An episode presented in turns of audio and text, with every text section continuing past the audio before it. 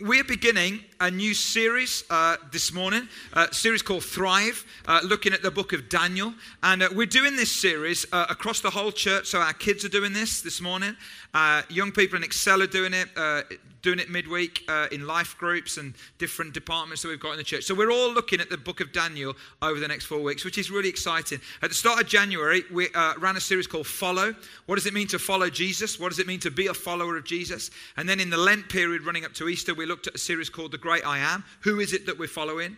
But this series of Daniel really focuses us in on what does it mean to follow Jesus in the world in which we live. And there isn't a better book in the Bible than the book of Daniel to look at that. So that's what we're going to look at. And I want to just kind of set it up for you this morning. Daniel uh, is one of my favorite books of the Bible. It's one of the most well known books of the Bible and least well known books of the Bible. Some of it makes a lot of sense, some of it not so much. The first half is kind of stories about Daniel and his three friends and how they interacted with three different empires and emperors and kings. The second half of Daniel looks at the end times, prophecy, very strange stuff. We're going to deal with that stuff at Deep Space, which is a Sunday night event that we're running on May the 11th. So, two weeks tonight, we're going to look at some of that stuff where we can dive deeper into some of that little more difficult to understand stuff. But in the mornings, we're looking at the story of Daniel. And Daniel is really all about a story of a group of people that were taken out of Israel and put in another land called Babylon. It's all about the exile. So there were three exiles. The first was in 606 BC. And in the first exile, the Babylonian Empire under King Nebuchadnezzar basically invaded Judea and Jerusalem and they took away the royal family into exile. Ten or so years later, they came back for another go and they took a whole load load of other people into exile. Ten years later or so, they came back, took a whole load of other group uh, away from Israel and put them in Babylon, leaving just what the Bible calls a remnant, a small group of people in Israel. Daniel was one of those guys from the top end of society that was taken away and placed in Babylon. Now, in the Bible, Babylon is often referred to also as a place called Shinar. And uh, Shinar basically means an environment that is hostile to God. Babylon is a world in which we live in, which is quite hostile to faith in God. It tries to assimilate you, it tries to condition you to believe certain things. And I want to suggest that if you're a follower of Jesus this morning, and I know not, not all of you are, we all live in Babylon. Uh, the culture and the context we live in is not so much Jerusalem, okay, like the people of God, it's much more a hostile world. And I want to suggest that we all live in this place called Shinar. We're deep in Shinar a lot of the time, okay? And we're trying to See, the first, the first service didn't get that at all, which, which tells me a lot about the level. Do you know what I mean? The level that we're pitching it at. Much more a stand up comically level, this one, okay? So there was this, no, there wasn't. there were these three men walked in, no, stop it.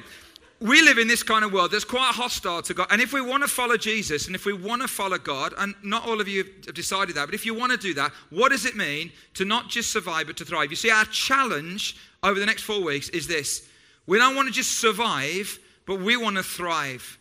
But for many of you, nine to five, Monday to Friday, living life, the question for you is will you even survive? So there is um, a medical condition called FTT. It means failure to thrive. And um, psychologists believe that the largest mental health problem of our day is not depression or anxiety, but actually FTT, the failure to thrive. Thriving is about really living, it's about vitality. And the failure to do that is often called languishing. And so many people, many of us perhaps in this room, and many people in our society, will live and they'll function and they'll do stuff, but actually they on the inside could be languishing. They could be failing to thrive. The Talmud is uh, an ancient bit of Jewish writing, and there's, there's a verse in there where they, they say this that every blade of grass has an angel bending over the blade of grass, saying, whispering, Grow, grow. What a beautiful picture like an angel just every blade of grass is like there's something in the heart of god that want everything he's created he wants not just to survive but to thrive to really grow St. Irenaeus was an ancient uh, Christian writer and, and saint. He said this the glory of God is a human being fully alive. Like when we're fully alive, that's the glory of God. Not just when we're alive, but when we're fully alive. Many of you, if, you were, if you're as old as me, you remember that film in the 80s, Chariots of Fire. Anyone remember that film? Of the runner Eric Liddell. We had a play about him just a couple of years ago here in the church. In the 20s or 30s, whenever he ran, he was a committed Christian and, and it looked like he was going to be a, a, a missionary in China. Um, but, but as he was grappling with all of this, he said, But you know what? God made me run really fast. And when I run, I feel his pleasure. And he competed in Olympic Games, and um, uh, he wouldn't run on a Sunday because that was a, a, deep value for him. And so the race that he should have run and he should have won, he wouldn't do that because it was on a Sunday. So he went on the next day and he ran a different race that he hadn't trained for, but he won that. But there's a bit in where, where it's just like that sense of, you know, when I'm doing what God created me to do, not only do I feel fully alive, but I feel God's pleasure. We all need that, don't we? When we're doing what God has created us to do, when we're living like that and we feel God's pleasure, we feel fully alive. We're not just surviving, we are thriving. But first, we need a reality check today. You see, Daniel's world, in which we're going to look at, was not his first choice world. In fact, it wasn't his second or third or fourth or fifth choice world. It was a no choice world. He was taken, ripped out of Israel out of his homeland and put in another country, had to learn another language and live a different way. He had no choice. That's what happened to him. But here's the thing most of us live under the illusion that if we could have our first choice world, then life would be so much better. But I want to tell you, nobody has their first choice world. You might think, oh, yes, I do, because I've got the perfect job. Okay. Then you might think, and husbands, you need to nod at this point, yeah, but I've got the perfect wife. You need to nod if you're married, yeah? So, so it may be that some aspects of your world are first choice, but there will be some part of your life that is not your first choice world. Take me, for example. In my first choice world, I'm going to support a football team that can actually win a game of football. it's all right, I'm all right now. I'm all right now. I'm not all right, actually. No, I'm not all right. Okay, and also, I'm going to have a different physique. So I'm going to have a six pack and not a barrel in my first choice world. But actually, and if you know me, and many of you do, there's lots of things in my life which are not my first choice. and not my second choice. and not my third choice. It's the world I find myself in. And the question is this wherever you find yourself in life, are you going to just survive it?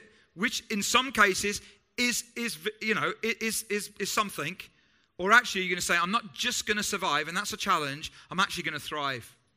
I'm going to thrive in the world in which I find myself in. Not because it's my choice, but it's because that's where I am, and that's where I'm going to thrive.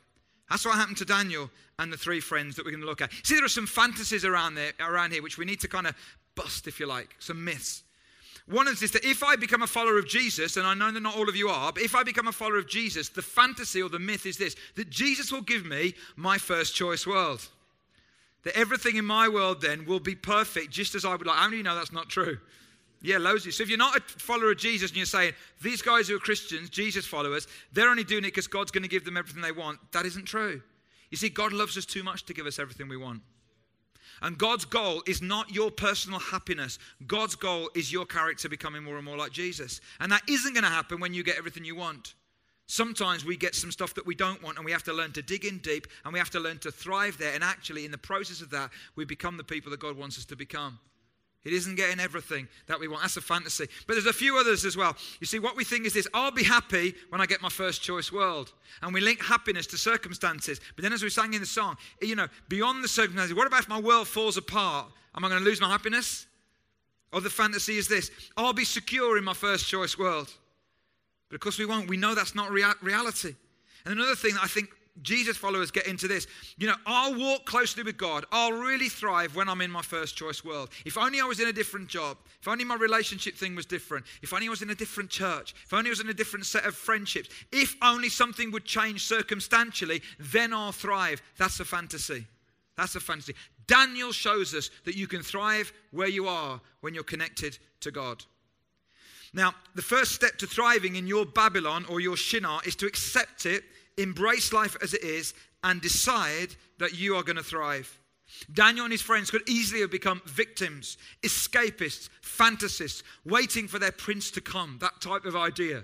You know, the kind of frozen kind of Disney idea. But they didn't do that. They said, no, do you know what? We got no choice about this, but we have got a choice about how we're going to react and respond. How does Babylon work? How does this, if Babylon is a metaphor of the culture, how does Babylon actually work? Well, there's a verse in the Bible in Romans chapter 12, verse 1, and from the J.B. Phillips paraphrase, it says this Don't let the world around you squeeze you into its mold. I want to suggest to you, ladies and gentlemen, that that's how our world works. If you want to be a follower of Jesus, uh, not, you might all not be at that place yet, but if you do, the world around you will squeeze you into its mold. And that's exactly what happened to Daniel and his three friends. So we're going to look at the story. So if you've got a Bible, it's Daniel chapter 1. If you haven't got a Bible, don't worry. The words will come up on the screen. So what it says in verse 3. Then the king ordered Ashpenaz, chief of his court officials, to bring into the king's service some of the Israelites from the royal family and the nobility. Young men without any physical defect, handsome, showing aptitude for every kind of learning, well informed, quick to understand, and qualified to serve in the king's palace. He was to teach them the language and literature of the Babylonians. The king assigned them a daily amount of food and wine from the king's table. They were to be trained for three years, and after that, they were to enter the king's service. Among those who were chosen were some from Judah Daniel, Hananiah, Mishael, and Azariah. The chief official gave them new names. To Daniel, the name Belteshazzar. To Hananiah, Shadrach. To Mishael, Meshach. And to Azariah, Abednego. Now, how does Babylon work? There are two strategies that Babylon uh, uses, and they're here in this passage of the Bible. The first one is assimilation. So, what Babylon does is it assimilates you into its culture. So, for these guys, they had to learn the language and the customs and the rituals of Babylon. Now, there's nothing wrong with that. Anyone involved in cross cultural engagement of any description will know that when you go into another culture, you should learn that culture, you should learn the customs, preferably, you should learn the language. But Babylon's strategy was more than that. It was about assimilating you, not just into those things, but assimilating you into the values, the beliefs, the culture, the attitudes, and the behaviors of Babylon. And that's why, and that's why this is so important that Daniel and his three friends realized what was going on. And you see, our Babylon, our kind of culture, is just the same. If you don't know this, you need to wake up and smell the coffee. Our world is trying to force you to believe and behave in certain ways. You do know that, don't you? And here are some of the ways it, it does it. What, like, the more you get, the more content you'll become. That, that's one of the beliefs that's in our culture that it's trying to make you believe that. If it feels right, it must be right. Most of our young people now are growing up in a world where if it feels right, it has to be right. And I can't tell you how many conversations I've had with people who are doing stuff which clearly isn't right in, in God's sight, and they know it isn't right because they read it in black and white, but it feels right, so it must be right. That's a Babylon attitude and culture. You deserve it because, after all, you're worth it. That is part of the Babylonian culture as well. Look after number one. And, and I don't want to be political, okay, because that's not what I should do from behind here. But I, I must, I want to say this um, it does disturb me in our nation at the moment, and I know not all of you are British, this feeling that's pervading. Do you know what? We're full up. We don't need anyone else in. We don't want anyone else in. Why are we giving money overseas when, when, when we're struggling? And I think we need to be so careful about that. I'm not sure that that's a real kingdom heart and value. But I should say, do you know what? It's not all about looking after number one, it's about actually our obligation to the rest of humanity. And not everybody who wants to come into this country is after your job and after all this. And there's a lot of stuff that goes on in, in, in, in the media and stuff which, which is distorting, I think, some important stuff here. We need to be careful of that. So assimilation is one. But the other strategy is identity theft. This is a big one. So, yesterday, Alison and myself, we had a day um, together and we were out in Shropshire, a day in the country. Love it. And um, we, we went into Ludlow and um, we walked into um, a church and I was wearing a cloth cap because I've just started to wear a cloth cap at the moment. And I thought I'll fit into this whole culture scene a little bit, really, this whole country scene. So I walked into this church with this cloth cap and I went to the warden, hello, great to see you. And she said, Are you from Wigan? now, if you're not British, you haven't got a clue about that. But Wigan is a place up north where apparently they all wear cloth caps and eat pies and have whippets. You know, but I, immediately I'm like, what a random thing to say. Are you from Wigan? Just because I was wearing a cap. There could have been some other reason, I don't know. But, but you see, identity is connecting something with something else, isn't it? She obviously connected the cap to Wigan. There you go. But in the day of in the day of Daniel, it wasn't anything external that really gave you your identity. It was your name. It was your name. The names of these guys connected them to their identity.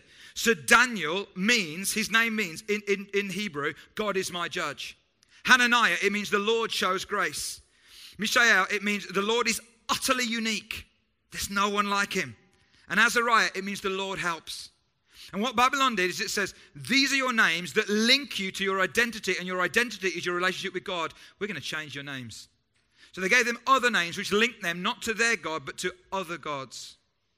And what Babylon is trying to do here is to assimilate and to steal your identity and bring you into a culture where, do you know what? If that's right for you, that's great. But you know what? That's not the only way. You could do this way as well because it's all relative. It's all relative. This is just as valid as this. That's just as valid as this. And let me tell you, if everything is true, nothing is true. That's the world in which these guys found themselves in, and their names were changed. And you see, Babylon, if you look at Babylon where it comes from, in, in, Genesis chapter 11, you see the story of the Tower of Babel, where they were trying to reach heaven. And the reason they were trying to reach heaven says it in the text let us make a name for ourselves. There's two ways to live your life, folks. You can either live your life trying to make a name for yourself, or you can live your life for God's glory and live for His name and let Him do what He wants to do through you. I know which one I prefer. And here's these guys, and they're in this situation where their identity was being stolen, and they were given these other names. What ways is our identity stolen? What defines us in our culture? I wonder if image is one of those things. You know, interestingly enough, the Babylon, the Babylonians, they were obsessed with obesity. They thought the bigger you were, the more virtuous you were. That's actually what they thought. So they tried to fatten them up. It's not quite like that in our culture, is it? It's a little bit the opposite. Image, you are what you look like. What about success? You are what you have and what you achieve. What about wealth? You are what you own and what you possess. What about relationships? You are who's hanging off your arm. What's your relationship status? These are the kind of things that our world shapes us and forces us into a mold to say, this is where your identity comes from. And I want to tell you, it's not where our, our identity comes from. Our identity comes from who we are in God, isn't it? So it doesn't matter what our relationship status is. Our identity is in God. Doesn't matter how much wealth or possessions or success or image. Doesn't matter whether you're fat or thin. It really isn't as important as knowing who you are in God. And Daniel and his friends survived and actually thrived because of the one key verse that I want you to look at this morning, and that's verse 8. But Daniel resolved not to defile himself with the royal food and wine, and he asked the chief official for permission not to defile himself in this way. Every week, I want to give you one big idea for you to think about. So if you forget everything else, just think about this one big idea, and it's this We thrive by making decisions consistent with our deepest values. You will thrive in your Babylon, whatever it is, whether it's at work, whether it's in your relational world, whatever it is, by making decisions consistent with your deepest values. You see, resolved, the word resolved there also means purposed or determined. It's more than a spur of the moment decision. It's, it's, like, it's like Daniel was saying, do you know what? Uh, yeah, you can push us there and we'll do that. And okay, change my name. Yeah, we'll do that. But whoa, no, no, no. You're not doing that. Here is a line, it's not going to be crossed. Now, you've got to decide what that line is for you. I heard a statistic this week. I cannot say that word without spitting it. Statistic this week, um, which really upset me.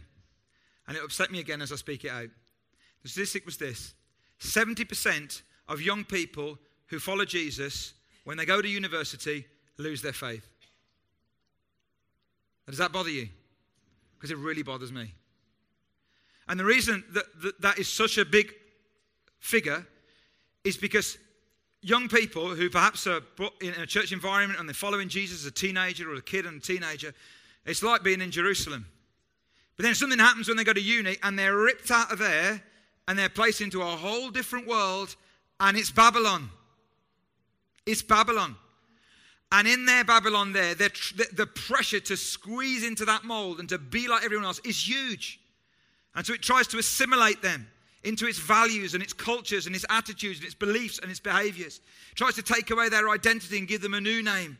And all of a sudden, they're, they're a million miles from where they were, but spiritually, they've lost their faith. Which is why, if you ever say, oh, we talk a lot about young people in this church, yes, we absolutely do, because it is so, so important. The work that our guys and our team are doing with Resound and with college age and what we're trying to do with young adults, it's so important because so many people lose grip of who they are when they go into that kind of world. Now, if you are in that kind of world, let me speak to you as well. These guys were in Babylon and they didn't lose their faith. They were part of the 30% who didn't. How come they didn't? Well, the answer is in this verse. They resolved not to defile themselves, they resolved to make decisions consistent with their deepest values. And I want to share a couple of things with you about this. Number one, you choose the values you live your life by. You choose the values you live your life by.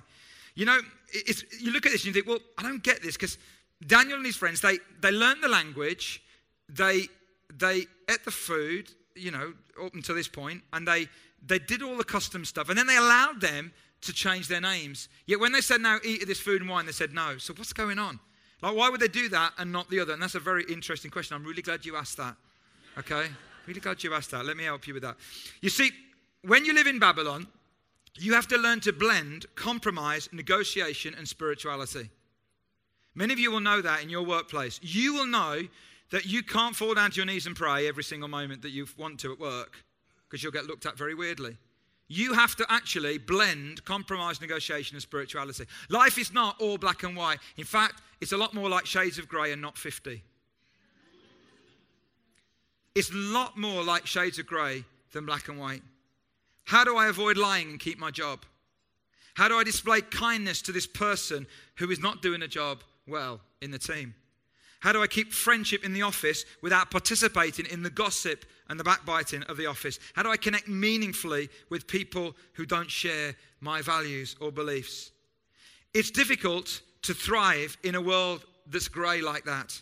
But you know, I, I want to share a little picture with you, which has been really helpful to me, and I hope it's helpful to you. And I also know that my Babylon is very different from most of yours. You live in a much more hostile world than I live in working here in the church. Although sometimes we do have our days. Can I just say that? I'm joking. So I know that, and I've got the utmost respect for you, those of you that, like Paul, that we've heard this morning, that don't just want to turn up and get a paycheck, but actually want to turn up and make a difference where God has placed them. Phenomenal. But this little picture has really helped me. You see, if you look at your life like a photograph, that's one thing. But if you look at it like a video, it's a whole different thing. So if you take a snapshot of some aspects of your life, you might think, oh, that's a, that's a bit of a strange thing. They say they're a follower of Jesus. But if you took a video, would it look any different? Let me give you an example. Several years ago, it's a long time ago now, um, myself uh, and Lee, one of the other worship leaders and elders in the church, and a couple of other musicians, we'd been leading worship here in church on a Sunday night. After the Sunday night service, we went to a punk rock club. And we went to a punk rock club because, uh, for a reason. And, and we, as we were in the punk, and obviously, as you can imagine, we'd all just been in church. We all went just 20 minutes away to a punk rock club. We blended in perfectly. Not. Okay, we looked, we looked, we really did look like Christians in a punk rock club, to be honest with you. Not that we had sandals on or anything like that. So we tried to do that. But, but all the hair and everything, and there were people with, guys with tops bare and, you know, bullet belts and all kinds of tattoos everywhere, piercings everywhere. And we went there. If you took a photograph of that, you might think, hang on a minute, 20 minutes ago you were in the church worshipping God, and here you are in a punk rock club. What's going on? But if you took a video, you'd see something very different. You see, we were there to go see a friend of ours who was a drummer in a punk rock band. Him and his girlfriend had arrived at the church and they were in our small group and we got to know them. And he would come to church. He wasn't a Christian, she wasn't a Christian, but they would come to church and we got a relationship going. And then he said, Listen, I'm playing at punk rock. Would you come and hear? And I said, Yeah, we'll go and hear your band. You come and hear ours. We'll go and hear yours. Theirs was louder than ours, can I just tell you? very much so. And, and so we went. And actually, he never committed to Christ, but she did. She's since emigrated, and we're in touch all these years later, and she's still following Jesus now. So, so, what I want to say is that if you took a photograph of our interaction there, it would look very different than a video. And for some of you in your world, you need to hold on to that because you're faced with situations where you think, if you, someone was to take a photograph here, what would it look like? That's one thing. What, what about if they took a video? Would it look different? Because we have to learn to blend these things in our Babylon. And you see, when we don't, when we don't know what our deepest values are, when we don't know where we'll draw the line, when we don't know where we say no here, no further than this, when we don't know what that value is, we end up being attached or being connected or being caught by all kinds of things that we would never dream of.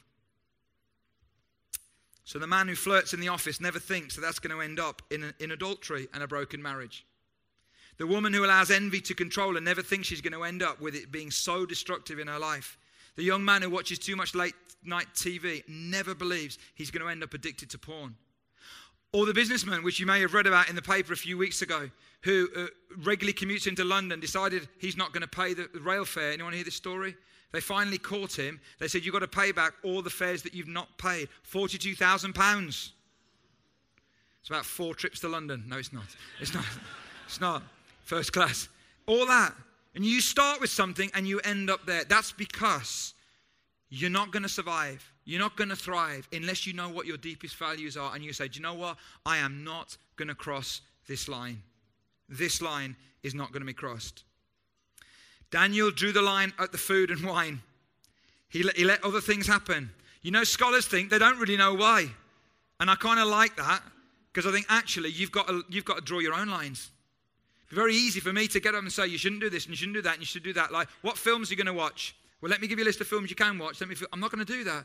You've got to draw that line yourself. You've got to know which are your deepest values out of your relationship with God, out what's consistent to you, and you've got to stick to that. But actually, scholars do think if there's anything in this link with the food and wine, it's like it was the, the wine was actually poured into the vessels that were taken from the temple in Jerusalem. And there's something here that perhaps uh, Daniel and his friends are saying, you know, you can do all of that to us, but you touch the name of God, and that's a different deal. Perhaps there's something in that. Second thing I want to say is this you choose the kind of reputation you get. That's quite controversial. People say, oh, no, no, I just got this reputation. I think you choose the reputation that you get. You see, they put their money where their mouth was. They said, listen, we don't want to eat that food and wine. But I tell you what, test us and we'll put our money where our mouth was. So this is what happened in verse 11. Daniel then said to the guard, whom the chief official had appointed over Daniel, Hananiah, Mishael, and Azariah, Please test your servants for 10 days. Give us nothing but vegetables to eat and water to drink. Then compare our appearance with that of the young men who eat the royal food, and treat your servants in accordance with what you see. So he agreed to this and tested them for 10 days. At the end of the 10 days, they looked healthier and better nourished than any of the young men who ate the royal food. So the guard took away their choice food and the wine they were to drink and gave them vegetables instead. See, they said, listen, we're not just going to like sulk about it. Test us, and we'll show you that actually our faith in God and honoring our deepest values works. Carries on. At the end of the time set by the king to bring them into his service, the chief official presented them to Nebuchadnezzar, the king. The king talked with them, and he found none equal to Daniel, Hananiah, Mishael, and Azariah. So they entered the king's service. In every matter of wisdom and understanding about which the king questioned them, he found them ten times better than all the magicians and enchanters in his whole kingdom. You see, they went further than just sticking to their values, they did a really great job where they were. And I want to say to you, and if you're not a follower of Jesus, you're excused, okay? You can do a bad job. That's fine. If you're a follower of Jesus, I want you to hear this. You should be the best employee in your office. And if you're an employer, you should be the best employer as well. Because we are not just we don't just work for that organization that company. We work for the king of kings and the lord of lords. And the bible says that work has been created that we would honor god and reflect who god is and we would live our life for him. We should be great employees. Isn't that right? Not because we have to, but because we want to, because that is that whole attitude of wanting to thrive. And I think thriving at work is, is much more uh, about can I get through this week and survive and still be a follower of Jesus next Sunday?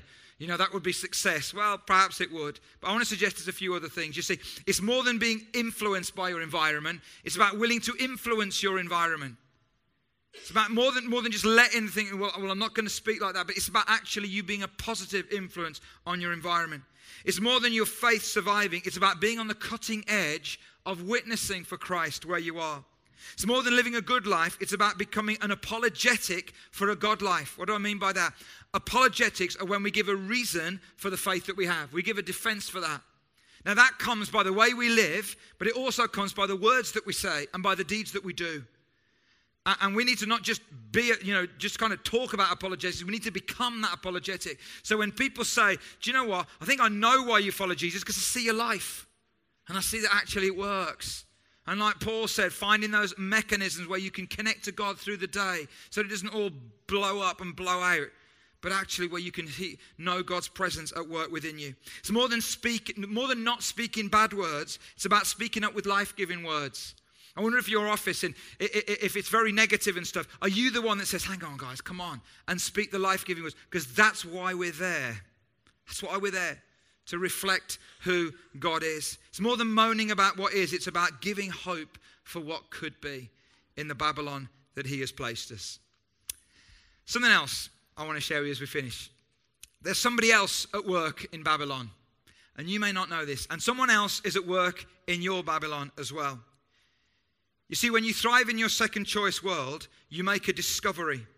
You make a discovery that there's someone else at work in Babylon. And if you read chapter 1 backwards, it's quite interesting. Verse 17, it says, God gave knowledge and understanding. In verse 9, it says, God caused the official to show favor. In verse 2, it says, The Lord delivered the king. What does this mean? This means that God is with you wherever you are. God is at work in your Babylon in ways that you would never believe. You see, to us, when we read the story, it looks like the big superpower has overtaken the little power. All right, Babylon has overtaken Israel. But you know, Daniel and his three friends are like, You think you're big? You ain't not big at all. You'll see nothing yet. Our God is way bigger than you will ever be. And they knew that God was at work in their Babylon. And I just want to, as the start of this series, and I'd love you to hook into this whole series. It's such a great Bible, great book in the Bible. This is an amazing book. But I've got the hunch, sneaking hunch, that over this next few weeks, you are going to experience that God's at work in your Babylon too. You're going to hear from some people over the next few weeks. God's going to speak to you and encourage you and challenge you and just show you and reveal to you that actually you might think that you're the one that's ripped out of home, if you like, and placed into this hostile environment. And can I just say, some of you who've left other countries and you've come over here perhaps to work or perhaps to be in a mission organization. We love you. It's really difficult. It is really difficult going away from your home and your culture. And even if you're an English speaking person, we know that we're British and we're different from other English speaking cultures. It's really tough. You're going to feel that you're very isolated sometimes. That, you know, where are your roots? Where are your We love you. We want you to feel connected. We want you to add to us. We want you to thrive where you are. You're going to discover that God's at work when you're in your Babylon.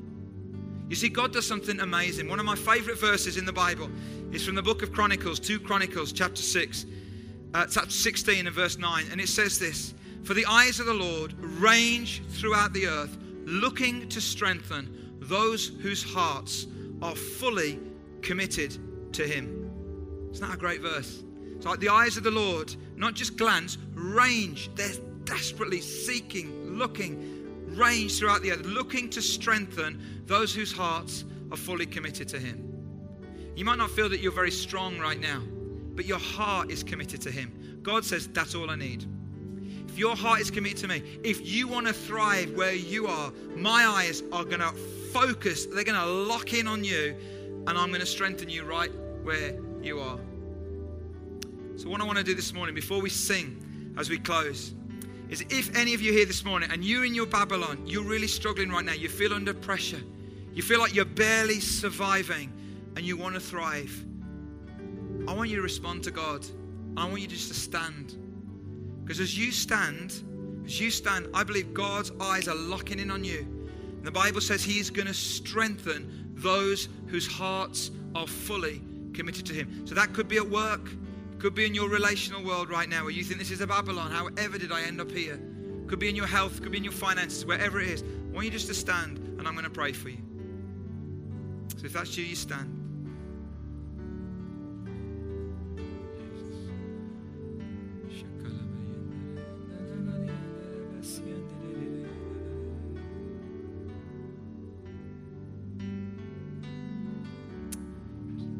Father, Lord Jesus, would you, would you be gracious to these fantastic people who are standing before you this morning? God, they didn't choose this place where they find themselves in, but Lord, they're there. God, I want to pray that you'd strengthen them by your Spirit. I want to pray, Lord God, that you would do what it says in your word that you're going to do, that you'd strengthen those whose hearts are fully committed to you. God, I pray, I pray for strength every day. I pray, Lord Jesus, for that sense of your presence, that when they look around, they think, you, God, uh, do you even know that this is where I am, let alone are you here? I pray that things would happen, even this next couple of weeks, that would show them that you have not forgotten them. So, God, would you show up in some amazing ways? And Lord, as they turn their heart again towards you again, God, I pray not only would you strengthen them, but God, I pray you give them courage. I pray you give them peace. And Lord, I pray you give them the sense of your presence. In Jesus' name.